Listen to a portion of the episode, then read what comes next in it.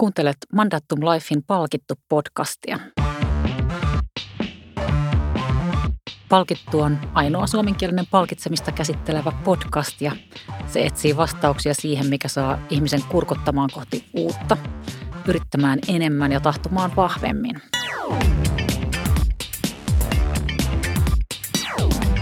Tässä jaksossa meillä on vieraana Anu Kolari, mehiläisen henkilöstöjohtaja ja emäntänänne minä Kiisa Hulkkonieman Mandatum Lifeilta palkitsemispalveluista.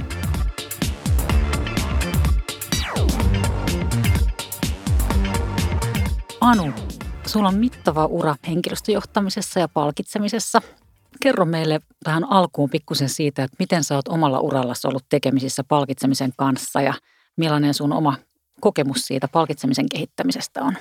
Ensimmäistä kertoa palkitsemisen kanssa olin tekemisissä jo opiskeluaikoina tuolla Aalto-yliopistossa, jossa sitten palkitsemisen tutkimusryhmä silloin 90-luvun loppupuolella. Ihan pari vuotta sitten. Pari vuotta sitten, 2000-luvun alkupuolella, niin teki tavallaan sellaista ainutlaatuista työtä, kehitystyötä Suomessa.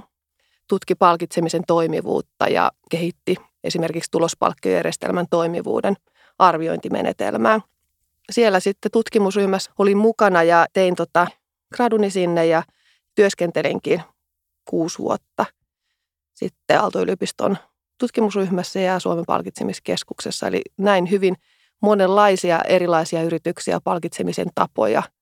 Miksi palkitseminen on sulle tärkeä asia? No, palkitseminen vaikuttaa ihmisten toimintaan ja palkitseminen on tosi kokonaisvaltaista. Että ajattelee sillä tavalla, että – rahallisen palkitsemisen lisäksi on paljon tämmöisiä aineettomia palkitsemisen tapoja, jotka on tärkeitä. Ja kehittämällä sitä palkitsemisen niin kokonaisuutta tasapainoisesti, ottamalla huomioon työntekijän elämäntilanteen tai, tai toiveet esimerkiksi osaamisen kehittämisen suhteen, niin palkitsemisella on itse asiassa voi olla todella niin kuin positiivisia ja hyviä vaikutuksia. Hauska kuulla sattuneesta syystä on aika samalla linjalla itsekin ja koen just näin, että palkitseminen on todella voimakas tapa vaikuttaa siihen, että mitä me ajatellaan, mitä me tehdään työpaikoilla. Ja, ja sitten ehkä pikkasen kääntöpuolena myös juuri tämä, missä mikäli se palkitsemiselle ei tehdä jotain hyvin tietoisesti, niin siinä voi käydä niin, että se palkitseminen syö kulttuurin aamupalaksi, eli ajaa ylitte siitä, mitä tietoisesti halutaan, jos se palkitseminen on jotenkin hassusti organisoitu tai mietitty. Joo, mä ajattelen ihan samalla tavalla ja itse asiassa niin kuin meillä kaikilla on hyvin erilaisia odotuksia palkitsemisen suhteen, hyvin erilaisia näkemyksiä siitä, että mistä asioista pitäisi palkita tai miten tämä palkitsemisen kokonaisuus pitäisi koostaa. Ja se on mitenkään kauhean helppoa löytää sitten esimerkiksi yrityksessä tai organisaatioissa sellainen tasapainoinen palkitsemisen kokonaisuus, joka vie kohti sitä tavoitetilaa, jonka organisaatio on niin itselle asettanut. Ja toisaalta sitten vastaa niihin toiveisiin, mitä henkilöstö asettaa tai mitä henkilöstö pitää tärkeänä. Ja kyllähän siinä niin kuin ei voi ajatella sillä, että kaikki menee aina putkeen, että välillä onnistutaan hyvin ja välillä taas joku menee pieleen ja siitä sitten opitaan ja parannetaan, kehitetään toimintaa. Kun nyt työskentelet mehiläisessä henkilöstöjohtajana ja, puhuttiin tästä kulttuurista, yrityskulttuurista ja miten sitä voi palkitsemalla tukea tai miten palkitseminen sen kanssa sopii yhteen, niin, niin miten kuvaisit sitä teidän – mehiläisen yrityskulttuuria ja arvoja, että mikä siellä on erityisen arvokasta? Mä koen hyvin vahvasti, että meillä sellaisia niin kuin perusarvoja ja tärkeitä ydinasioita on vastuu, välittäminen, tieto ja taito. Se, että meillä on niin kuin huippuammattilaiset töissä, mutta et ei niin, että me tehdään niin kuin yksilöinä vaan pelkästään, vaan itse asiassa se organisaation kyvykkyys syntyy siitä, että millä tavalla me pystytään yhdistämään meidän ammattilaisten osaamista ja varmistamaan, että se osaaminen kehittyy – että me pystytään myös huomenna palvelemaan meidän asiakkaita hyvin. Meidän arvot on myös kasvu, kehitys, kumppanuus, yrittäjyys, niin ehkä se on sitten semmoinen ominainen piirre meidän yrityskulttuurissa, että me pyritään niin kuin jatkuvasti miettimään, että miten me voitaisiin tehdä asioita paremmin. Ehkä tämmöinen niin kuin jatkuvan parantamisen näkökulma, jatkuvan kehittymisen näkökulma. Ja se on ehkä sitten myös se, miten me on pyritty meidän palkitsemiseen tuomaan, että me nostettaisiin esiin onnistumisia – kehitysprojekteja, asioita, joissa me on saatu toimintaa kehitettyä ja parannettua. Kiehtovaa. Eli silloin te, jo miten mä kuulen tuon, niin haette sitä niin kuin kulttuurin tukea just tämän kasvun ja kehittymisen näkökulmasta. palkitsemisen tavoilla. Kyllä. Ja ehkä ajatusta siitä, että me luodaan niin kuin vaikutusmahdollisuuksia yksiköihin meidän työntekijöille vaikuttaa siihen omaan tapaan tehdä työtä. Pyritään siihen, että me voitaisiin kokeilla asioita, ei välttämättä tällaisia niin kuin koko konsernin laajuisia isoja kehityshankkeita, vaan pieniä kokeiluja ketterästi, nopeasti, jotka lähtee, voi lähteä työntekijän ideasta, että hei, tämä asia me voitaisiin tehdä toisella tavalla. Koska se paras asiantuntemus on kuitenkin siellä meidän henkilöstöllä, työntekijöillä, jotka siellä arjessa toimii meidän asiakkaiden kanssa. Nostit ehkä niin kuulijoidenkin kannalta aika kiinnostavan näkökulman siis siitä palkitsemisesta, mihin ei tarvita rahaa. Kuulostaa mulle, että haetaan sitä vaikutusmahdollisuutta ja mietitään, että mikä on ihmisille jotenkin merkityksellistä mm, tekemistä. Kyllä, Kyllä. Et jos miettii vaikka sitä tai katsoo, että miten meidän henkilöstötutkimuksessa, niin kyllähän siellä sellaisia meidän vahvuuksia on se, että toimialana terveys- ja sosiaalipalvelut on merkityksellistä työtä. Eli meidän työntekijät on niin kuin innostuneita työssään, että he tulee mielellään töihin. He haluaa kehittää omaa työtä, haluaa kehittyä ja he on tosi sitoutuneita omaan työhönsä ja asiakkaisiin. Niin kyllähän ne on sellaisia voimavaroja, joita meidän ilman muuta pitää pystyä vaalimaan ja vahvistamaan. Ja kun rahallinen palkitseminen on yksi keino, mutta aineeton palkitseminen on usein paljon vahvempi tekijä, jos mietitään sitä, että mikä saa, mikä saa ihmisen sitoutumaan omaan työhönsä. Että kyllä mä uskon, että se on se mielenkiintoinen kokonainen työ, mahdollisuus vaikuttaa, hyvä johtaminen, työyhteisö, johon on niin kuin kiva tulla. Se, että saa kiitosta, kannustusta, kehuja, että on kehittymismahdollisuuksia. Kerro vähän, niin, että miten sä näet, että miten sitä johdetaan? Mistä sä löydät aina ne parhaat tavat kehittää sitä aineetonta palkitsemista tai palkitsemisen kokonaisuutta, tukee just tätä, mistä puhuit teidän henkilöstön kannalta? Kyllä mä kuitenkin koen, että se lähtee sieltä esimiestyöstä ja johtamisesta, että millä tavalla meidän esimiehet ja johtajat toimii omassa työssänsä. Että meillä on kuitenkin, henkilöstön määrä on yli 11 000 henkilöä, meillä on esimiehiä se noin 500. Mutta mitä se sitten ihan konkreettisesti tarkoittaisi, se tarkoittaa sitä, että kun kehitetään työtä tai mietitään toimintatapoja, toimitaan siellä arjessa, niin me kuunnellaan, kuunnellaan meidän henkilöstöä, tehdään päätöksiä sillä tavalla, että, että ne perustuu tietoon, jota me kerätään meidän asiakkailta. Keskustellaan siitä yhdessä henkilöstön kanssa ja mietitään yhdessä sitä, että miten, miten toimintaa voisi kehittää.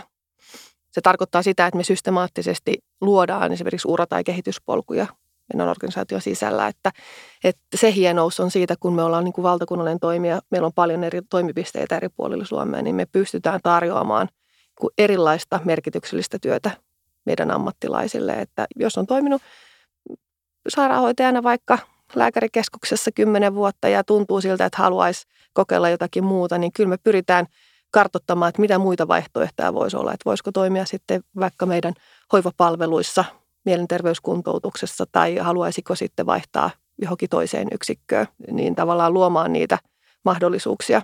Mä juttelin yhden meidän työterveyshoitajan kanssa, niin hän oli tosi, hän kertoi, että hän on tosi tyytyväinen hänen nykyiseen niin kuin, tilanteeseensa ja, ja se oli niin kuin, niin kuin kahdesta asiasta. Me oltiin perustettu uusi toimipiste lähelle hänen niin kuin, kotiansa, missä hän asui. Eli hän pystyi vaihtamaan toimipistettä, jolloin hänen työmatkansa lyheni niin kuin merkittävästi päivän aikana. Ja sen lisäksi tota, hän oli mummi ja hän oli ajatellut, että hän halusi viettää enemmän aikaa kuin lastenlasten kanssa, niin me, me pystyttiin järjestämään hänelle osa-aikatyö. Eli hän työskentelee tällä hetkellä kolmella päivän viikossa ja sitten kaksi päivää on niin kuin omaa aikaa ja hän sanoikin, että hän yhden päivän käyttää sitten oman lapsen lapsensa kanssa viikoittain, että hän pystyy olemaan. Se oli minusta ihana esimerkki siitä, että miten me ollaan pystytty tavallaan yhdistämään työntekijät toiveet siitä muun elämän ja sitten työn tasapainosta. Joo. Hyvä. Mä mietin sitä, että kerroit hyvin siitä teidän yrityskulttuurista ja tietysti tämmöistä välittämisen arvosta, kehittymisestä, mitä te tavoittelette siinä teidän tekemisessä ja, ja siihen merkittävässä roolissa sen edistämiseen on palkitsemisen kokonaisuus, paljolti myös tämä aineeton palkitseminen, mistä puhuit, niin tekee kuitenkin mieli kysyä siitä, että miten se rahallinen puoli?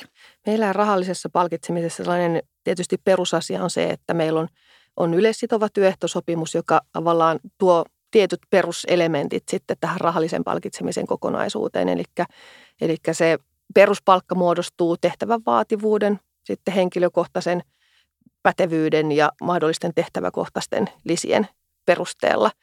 Ja, ja tota, ehkä mä sanoisin sillä tavalla, että meidän toimialalla niin kuin on perinteisesti totuttu siihen, että palkkaerot on aika pieniä, että palkat on aika tasaisia ja semmoinen niin kuin voimakas vaikka tulospalkitseminen tai bonusten kautta palkitseminen ei ole kauhean luontaista meidän toimialalle. Ja, ja ehkä siinä niin kuin ajattelen myös sillä tavalla, että täytyy tavallaan huomioida se niin kuin vastuullisuus ja välittäminen myös siinä, että en koe, että semmoinen niin kuin aggressiivinen tulospalkkiomalli välttämättä sopii meidän toimialalle.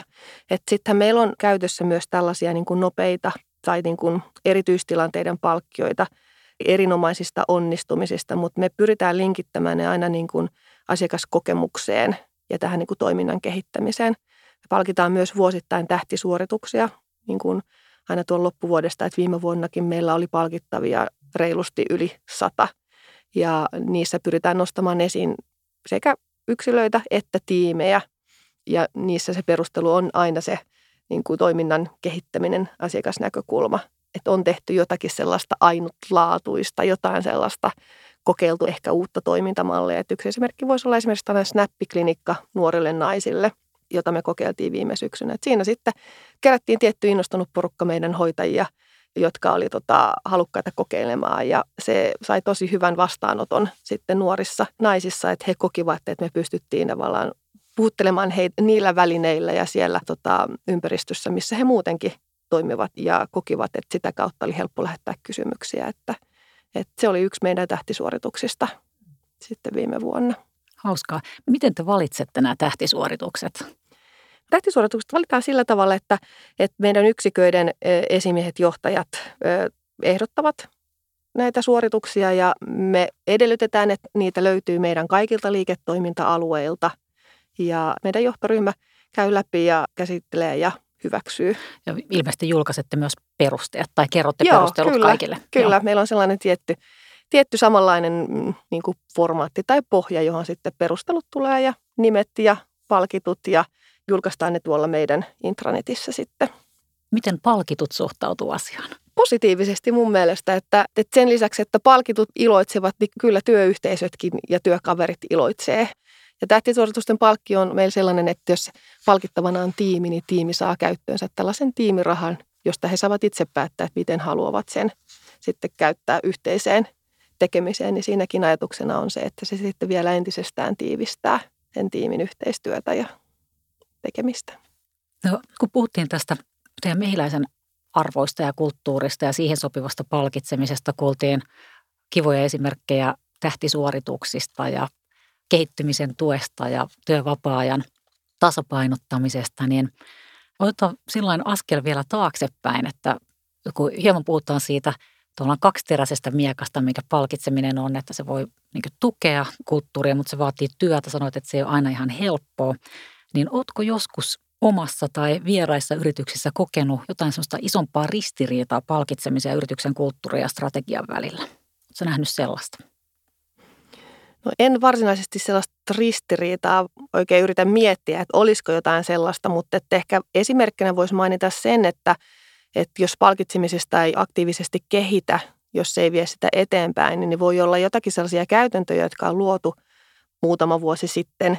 Ja kun aika kuluu nopeasti ja maailma muuttuu nopeasti, niin sitten huomataankin, että hetkinen, että tämä muutama vuosi sitten luotu palkitsemismalli ei enää toimikaan tässä hetkessä. Se ei enää tuekaan sellaista toimintaa kuin on ajateltu. Ja ehkä se osaamisen palkitseminen voisi olla yksi esimerkki siitä, että meillä on ollut aikaisemmin käytäntönä sellainen, että me, me tota, paikallisia eriä jaettiin erityistekijöiden kautta tiettyihin osaamisiin. Ja me päädyttiin tilanteeseen, että meillä oli niitä erityistekijöitä niin kuin varmaan 30. Ja se on, en tiedä onko viidakko oikea sana, mutta todella monisäikeinen – kokonaisuus, jonka ylläpitäminen vaatisi sitten kuitenkin sitä, että säännöllisesti arvioidaan sitä, että onko nämä osaamisalueet edelleen sellaisia strategisia meille tärkeitä ja niin, että me niistä palkitaan sitten tämmöisen niin kuin erityis, erityistekijän tai tehtäväkohtaisen lisän kautta. Ja kuitenkin sitten hoitokäytännöt muuttuu, toimintatavat muuttuu, asiakkaiden odotukset muuttuu, niin ehkä tota, se oli sellainen oppi, että ei kannata tehdä liian monimutkaista mallia, että pikemminkin ehkä yksinkertaisesti – päättää tietyt painopistealueet. Omasta kokemuksesta, että mitä on ehkä huomannut semmoisia isoimpia ristiriitoja välillä tavoitteiden ja palkitsemisen välillä, niin helpoimmin se löytää siitä esimerkiksi, että onko palkitseminen yksilö- vai ryhmäpalkitsemista. Ja voi olla esimerkiksi törmännyt tilanteisiin, missä on haluttu luoda jotain uutta, hyvin tiimimäistä yhteistyömallia. Sanotaan vaikka, niin kuin, vaikka myynnin tehtävissä. Ja palkkiomallit on kuitenkin ollut täysin yksilösuoritukseen perustuvia. Ja, ja siinä kohtaa on semmoinen ehkä niin kuin helppo kohta ollut nähdä, että, että nyt tämä palkkio ainakaan missään nimessä ei tue tätä tapaa, jolla halutaan tehdä työtä. Ja se niin vaatii muutoksen. Joo, hyvä esimerkki. Toisaalta voisi ehkä sitten sanoa, että, että onko on myös niin, että esimiehet voi olla välillä aika arkoja palkitsemiseen. Että meidänkin työssä harvoin se on yhdestä yksittäisestä henkilöstä kiinni onnistuminen. Että asiakas tulee vaikka meidän lääkärikeskukseen, hän tapaa sen yhden käynnin aikana keskimäärin kymmenen eri, eri tota, asiantuntijaa niin yksittäinen kohtaaminen on tärkeää, mutta se onnistuminen muodostuu koko siitä ketjusta. Mutta siitä huolimatta siellä on tosi hyviä kohtaamisia ja huippusuorituksia. Eli vaatii myös esimieheltä rohkeutta kiittää, kannustaa, ehkä palkita myös yksittäisistä onnistumista ja yksittäisistä työntekijöistä. Että, että mä en myöskään pidä sellaisesta niin kuin tasapäistämisestä, että ajatellaan niin, että, että mä en uskalla kiittää tai palkita tai kannustaa sen takia, että jos mä nyt palkitsen sua, Kiisa, niin kaikki muut nämä ihmiset tässä ympärillä kokisivat, että he ovat epäonnistuneet. Tai mä ikään kuin kertoisin heille, että te ette ole nyt tässä tilanteessa toimineet. Et se on tavallaan sellainen ehkä organisaatiokulttuuri, jolle mä itse olen vähän allerginen ja tavallaan pyrin viemään eteenpäin siitä, että, että, että voitaisiin iloita ja toisen, toisen onnistumisesta ja, ja myös nostaa yksittäisiä onnistumisia esiin. Mitäs jos miettii parasta onnistumista palkitsemisessa, minkä olet päässyt kokemaan tai jota olet ollut todistamassa tai tekemässä, tuleeko mieleen? No mä koen, että me ollaan onnistuttu tosi hyvin siinä, että miten me on niin kuin viimeisen ehkä kahden, kolmen vuoden aikana pystytty rakentamaan kehityspolkuja ja kasvupolkuja meidän organisaation sisällä ja löytämään tavallaan uusia haasteellisia tehtäviä, uusia mielenkiintoisia kokonaisuuksia hyville tyypeille, hyville työntekijöille, jotka on halunneet itse kasvaa ja kehittyä.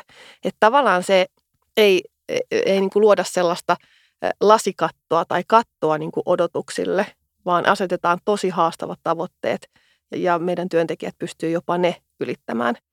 Miten te käytännössä teette sitä, just sitä kehityspolkujen suunnittelua? Että vaatiiko se niin koko teidän organisaation pohdintaa tai onko se teillä jossain – henkilöstöhallinnossa niin kuin joku suunnittelutiimi? Miten te niin kuin teette tämän? No siis se ei todellakaan ole henkilöstöhallinnossa, että meidän sellainen niin kuin ydinajatus siinä meidän organisaatiokulttuurissa on se, että jokainen esimies on itse asiassa oman yksikkönsä henkilöstöjohtaja. Että meidän työntekijät, meidän henkilöstö tekee sen palvelun, joten silloin se on se meidän ydin ja se on se meidän esimiehet ja johtajat, jotka johtavat sitten omaa porukkaansa. Eli tota, me käydään vuosittain kehityskeskustelut meidän henkilöstön kanssa. Se on tietysti yksi tapa saada tai kuulla sitä henkilöstön niin kuin omia ajatuksia ja odotuksia siitä omasta kasvupolusta. Mutta kyllä me tiivisti myös keskustellaan sitten organisaation tavallaan myös niin kuin ihan meidän johdossa siitä, että minkälaisia, minkälaisia tyyppejä meillä on töissä, miten he on niin kuin suoriutuneet, minkälaisia odotuksia heillä on. Eli meillä on myös vuosittain tämmöinen johdon tota, offsite, jonka teemana on nimenomaan tällaisten kasvupolkujen rakentaminen ja se, että me tunnistetaan, tunnistetaan tavallaan niitä meidän tulevaisuuden tekijöitä, nykyisiä tekijöitä. Ja rohkeasti myös pyritään siihen, että olisi siirtymiä liiketoiminta-alueelta toiselle, että ei luotaisi sellaisia näkymättömiä raja-aitoja, että pidetään kiinni niistä omista parhaista osaajista, vaan se meidän onnistumisen mittari on se, että miten me saadaan kasvatettua heitä ja, ja saadaan sitten myös siirtymiä liiketoimintoalalta toiselle. Eli esimies onnistuu, kun hänen tiimissään työskentelevä henkilö pääsee etenemään jonnekin toiseen tiimiin. Joo, kyllä. näin. Kyllä. On tämmöinen bittersweet Joo, tilanne, kyllä, että kyllä. Ja ihanaa, kyllä. ihanaa menettää loistava työntekijä toiseen tiimiin. kyllä, ja se on itse asiassa yksi meidän niin kuin ihan myös kirjatuista tavoitteista esimerkiksi, että kasvattaa niin kuin oman tiiminsä osaamista. Mm. Kyllä. Hyvä. Se tehdään siis ihan käytännössä, suunnitellaan, mietitään, tehdään. Joo, joo luodaan kyllä. käytäntöjä. Kyllä. Mainiota. vahvasti puhuit myös siitä näkökulmasta, että todellakin kulttuuria tukemaan pitää saada erilaiset palkitsemisen keinot. No nyt sitten kun ajatellaan teidänkin yritystä, niin teillä on lukuisia yrityskauppoja historiassa. Me on kasvettu yrityskauppojenkin kautta. Ja joskushan käy niin, että yrityskaupoissa kulttuurit tuota, ovat hieman erilaisia tai jopa törmäävät. Niin onko tämmöiset yrityskauppatilanteet sun mielestä ollut palkitsemiselle haasteita tai mitä niissä kannattaa tehdä? No ainakin se kannattaa pitää mielessä, että jokainen yrityskauppa on tavallaan oma uniikki kokonaisuutensa, että ei voi ajatella niin, että meillä on joku yksi malli, joka, joka sitten implementoidaan tällaisessa yritysfuusio- tai yrityskauppatilanteessa. Että tavallaan täytyy kuunnella sitä, sitä ostettua yritystä tai sitä yritystä, kenen kanssa ollaan yhdistymässä. Että et ymmärretään sitä tapaa tehdä ja kuunnellaan, löydetään sieltä ö, vahvuusalueita. Mutta toisaalta sitten ö, täytyy myös vahvasti ajatella, että on vain niin kuin yksi mehiläinen, on me, että me olemme kaikki niin kuin, että me ollaan yksi kokonaisuus. Että ei voi myöskään ajatella sillä tavalla, että ostettava yritys tai yritys, joka olisi yhdistymässä, että jäisi tavallaan elämään omaa elämänsä niin kuin aina ennenkin on ollut. Ja jos mietin sellaisia niin kuin keskeisiä elementtejä siellä, niin kyllä siellä on tavallaan se niin kuin organisaatio ja se, että meillä on selkeät vastuut – ja se, että meidän tavallaan vastuullinen johtaja, yksikön johtaja tai liiketoimintajohtaja on myös siellä niin kuin paikan päällä arjessa mukana. Ja tota, pyritään sitten viestimään myös henkilöstölle mahdollisimman selkeästi, että missä kohtaa me ollaan menossa, mitä tästä tapahtuu, mitä niin kuin tehdään seuraavaksi. Sun näkemys on kuitenkin se, että se yhtenäisyys on tavoite. Eli jos mä mietin ihan käytännössä nyt, en ajattele teidän yritystä, vaan mitä tahansa yrityskauppaa – mikä voisi tulla vastaan, niin voi olla, että esimerkiksi ihan jo peruspalkkajärjestelmät, mm. tulospalkkiot, edut, kaikki mahdollinen voi olla hyvin erilaista ja ikään kuin vähän viestii erilaisista Joo. arvostuksista, niin, Joo. niin kuuluuko nämä siihen samaan alueeseen sun mielestä, että niiden pitää, niin kuin silloin kun uskotaan, että, että tehdään yhtenäinen mm. kokonaisuus, niin onko nämä automaattisesti kanssa asioita, jotka niin tsekataan? Kyllä me aina käydään ne läpi, mutta se yhtenäistäminen ei välttämättä ole niin – yksinkertainen juttu. Niin, että, kuten tiedämme. Kuten tiedämme, että, että tietyt asiat on tietysti sellaisia, joita, joita työnantaja voi ikään kuin päättää tai tuoda. Että mä koen, että esimerkiksi henkilöstöedut on sellaisia, että meillä ei kauhean erilaisia etuja voi olla eri puolilla organisaatioita. Että siinä meidän täytyy olla tasapuolisia ja johdonmukaisia siinä meidän menettelytavassa. Ja tota, mutta että peruspalkkaukseen liittyvät tavallaan niin kuin yhdenmukaistaminen, niin me pyritään siihen ja tavallaan me, me tuodaan myös ostetut yritykset siihen samaan maailmaan tai malliin, mikä meillä on. Mutta onhan se aivan taivaan tosi, että sitä ei vuodessa tai kahdessa yhtenäistetä, että kyllä ne on sitten niin kuin useamman vuoden mittaisia tota, mm, pitkiä projekteja. Pitkiä projekteja tai pitkäjänteistä tekemistä, mutta kyllä siellä pohjalla täytyy olla tavallaan näkemys siitä, että minkälainen tämä meidän palkkausjärjestelmä on, miten se rakentuu ja myös se yritys, joka sitten tulee osaksi konsernia, niin tulee osaksi sitä palkitsemisen kokonaisuutta ja sitä arviointijärjestelmää, mitä meillä on. Mutta tuohon mä haluan vielä sanoa tuosta yrityskulttuurista, että mä en ole ihan varma siitä, että voiko yrityskulttuuria ulkopuolelta muuttaa, vai onko se enemmänkin niin, että yrityskulttuuri muuttuu, kun sitten työntekijät pikkuhiljaa rupeavat tekemään asioita siellä arjessa vähän eri tavalla. Ja sitä kautta syntyy se yrityskulttuurin muutos. Ja se vaatii aikaa, että, että se ei muutu sillä, että me sanomme, että meillä on tällaiset arvot ja tämmöinen toimintatapa, vaan se täytyy tulla todeksi siellä arjessa, niissä valinnoissa, siinä toiminnassa tekemisessä. Olen samaa mieltä tuosta asiasta, että se ei varmaan ole sellainen ihan tahdon asia pelkältä. Yrityskulttuuri, taas avainsana tuli tässä, niin jos lähdetään miettimään vähän sitä kautta, että sen tukeminen on tärkeää palkitsemisella, mutta annapa kolme vinkkiä, että jos oikein haluaisit tuhota yrityskulttuurin palkitsemisella, niin mitä kannattaisi tehdä, jos katsotaan näin päin asiaa? Oh no.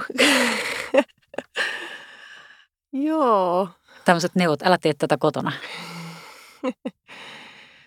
No tota, ensinnäkin niin mun neuvo olisi se, että älä kiinnitä mitään huomiota niin kuin toiminta- tai menettelytapoihin. Että toimi mahdollisimman niin kuin epäjohdonmukaisesti, epäeettisesti – tee virheitä, älä korjaa niitä.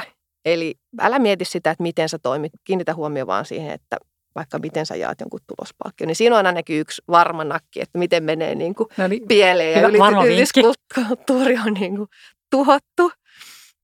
Ja toinen neuvo ehkä voisi sitten olla se, että, että kun kerran luot jonkun mallin, niin sen jälkeen ei sun tarvi enää siitä kiinnostua, että anda sitten sen mallin elää omaa elämäänsä ja, ja toivo parasta. Et siinähän sitten palkitsemisen malli palkitsee joistakin asioista, joita ehkä joskus aikaisemmin on ollut. Ja ehkä kolmas neuvo voisi olla sitten se, että älä niin kuin kerro henkilöstölle mitään näistä palkitsemisen asioista. Eli niin kuin levitä huhuja ja anna henkilöstön niin kuin kertoa väärää tietoa ja varmista siitä, että kaikki viestintäkanavat on suljettuja. Et se olisi ehkä sellainen karmein skenaario siitä. hyvät neuvot yrityskulttuurin tuhoon. Yrityskulttuuria palkitsemisen tuhoamiseksi. Kyllä, kyllä. Joo, hauska miettiä noita toisaalta just siitä näkökulmasta, että, että mikä voisi tuhota, jotta voi niin kuin ajatella, että mikä sitten on oikeasti todella tärkeää. Mm. Ja jo- jos Mm. mennään sille tärkeälle puolelle ja käännät nämä toisinpäin, niin mitkä on sitten kolme parasta vinkkiä palkitsemisessa onnistumiseen niin, että se tukee yrityksen kulttuuria ja strategiaa? Ehkä siinä lähtökohta on se, että jokaisella yrityksellä on niin kuin oma strategiansa ja oma kulttuurinsa. Että lähtökohta tietysti pitää olla siinä, että tunnistaa sen, että johto ja hallitus tavallaan tunnistaa, että mitkä meidän niin kuin yrityksessä on niitä ydinasioita, jotka mahdollistaa meidän onnistumisen, erinomaisen asiakaskokemuksen, toiminnan laadun ja, ja toisaalta sitten myös sen tuloksen, tuloksen tekemisen. Toinen neuvo voisi olla se, että, että usein kun palkitsemista kehitetään tai mietitään, niin kiinnitetään todella paljon huomiota ja käytetään paljon aikaa siihen, että mietitään niitä palkitsemisen malleja, mietitään sitä rakennetta, mietitään sitä, että miten se vaikka joku vaativuuden arviointijärjestelmä, minkälainen se malli on, niin sen lisäksi täytyisi ennen kuin lähtee hommiin, niin miettiä sitä, että millä tavalla tämä malli rakennetaan, miten me toimitaan ja varmistaa niissä toimintatavoissa oikeudenmukaisuus. Eli se, että, että kiinnitetään huomiota siihen menettelytapaan ja toimintaan, niin silloin itse asiassa todella ratkaiseva merkitys esimerkiksi siinä, että miten henkilöstö kokee sitten sen valmiin mallin tai päätöksen siitä, että miten vaikka palkkioita jaetaan. Ja kolmas neuvo ehkä sitten voisi olla se, että, että kannattaa rohkeasti niin kuin kehittää ja uudistaa. Että tietysti on tietty arvo sillä, että kun on luotu joku toimintatapa, että tehdään sitä systemaattisesti. Mutta että jos me nähdään, että joku homma ei niin kuin toimi, niin uskalla luopua siitä ja kokeilla jotakin uutta. Mm, kiitos, tuo oli hyviä neuvoja. Jotenkin että miettiä, että mitä mä kuulen sun neuvoista, niin mä ainakin kuulen sen, että älä anna sattuman ohjata. Mm. Että jolla laittaa hyvin niin tietoista tekemistä, sinnikästä tekemistä, rohkeata tekemistä, mitä se vaatii, se onnistunut palkitseminen. Ja ehkä siinä sitten niin kuin yksi näkökulma on myös se, että älä arvioi tavallaan sen aineettoman palkitsemisen voimaa, sen sitouttavaa vaikutusta ja kannustavaa vaikutusta, että, että ei ainoastaan se, että kiinnitetään huomiota niin kuin palkkaa ja palkitsemiseen. Että usein kun puhutaan palkitsemisesta, niin ajatellaan vain sitä rahaa. Ja vaikka kysytään henkilöstöltä, että miten teitä on palkittu tai miten teitä palkitaan, miten, miten tavallaan yritys voisi osoittaa, että arvostaa teitä, niin aika usein tulee mieleen juuri ne rahallisen palkitsemisen tavat, että se aineeton palkitseminen ehkä jää sitten taustalle. Sitä ei mielletä samalla tavalla palkitsemiseksi, mutta se on aivan äärettömän tärkeää. Näin kokonaispalkitseminen tukee oikeasti niitä arvoja ja kulttuuria, eikä, eikä mene ja hotkaise sitä aamupalaksi. No sitten vielä sanoit hyvät neuvot, niin jos mennään vielä yksinkertaisempaan, että jos miettii, että tässä ollaan kauhean kiireisiä normaalissa yritysmaailmassa ja jotain pitäisi tehdä, niin mitä sanoisit, että mikä on sellainen, tee ainakin tämä yksi asia, jos haluat saada askeleen eteenpäin oman palkitsemisen kohdalla niin, että se menisi paremmin tukemaan kulttuuria ja strategiaa? No yksi asia voisi olla sellainen, että tee ainakin tämä, on se, että älä kopioi kaverilta, juttele oman henkilöstön kanssa ja kuule, että mikä heille on tärkeää. Ja se, että tee mieluummin joku yksi asia kerrallaan, kuin se, että sä yrität tehdä kauhean monta ja mikään niistä ei mene niin kuin sitten putkeen. No Anu, me ollaan nyt puhuttu monipuolisesti palkitsemisesta ja kulttuurista, miten ne tukee toisiaan henkilöstön palkitsemisesta. Niin miten sä palkitset itse itseäsi? Ehkä tavallaan se palkitseminen on sitä, että tekee tietoisesti valintoja jotka tukee omaa hyvinvointia ja jaksamista. Ja mä pyrin tavallaan niin kuin mahduttamaan niitä arkeen. Että on se sitten vaikka koristreenit mun hyvien kavereiden kanssa tai on se just vaikka taidenäyttelykäynti mun pojan kanssa tai on se vaikka hyvä musiikin kuuntelu autossa kotimatkalla tai vaikka ihana kuppi teetä, niin tavallaan palkitsee itseään tällaisella pienellä hetkellä ja pyrkii niin nauttimaan niistä. Kuulostaa hyvältä ja voisi melkein kääntää myös siihen suuntaan, että kun miettii palkitsijana itseään tai kun miettii organisaatioyrityksen palkitsemista, niin varmaan ihan hyvä ajatus pitää mielessä tuo, että mikä oikeasti tuntuu hyvältä ja mikä tukee, niin kuin sanoit, mm. hyvinvointia ja, ja hyvää tekemistä monipuolisesti. Anu, suuret kiitokset siitä, että olit vieraana Palkittu podcastissa ja saatiin keskustella näistä asioista, miten palkitseminen tukee yrityskulttuuria ja erityisesti siitä, että miten se ei pääse hotkaisemaan yrityskulttuuria aamupalaksi. Ja tämän palkittu podcastin voit tilata Apple-podcasteista eli iTunesista ja Spotifysta. Kiitos ja palkitsevaa päivän jatkoa. Kiitos Kiisa, oli tosi mukava jutella.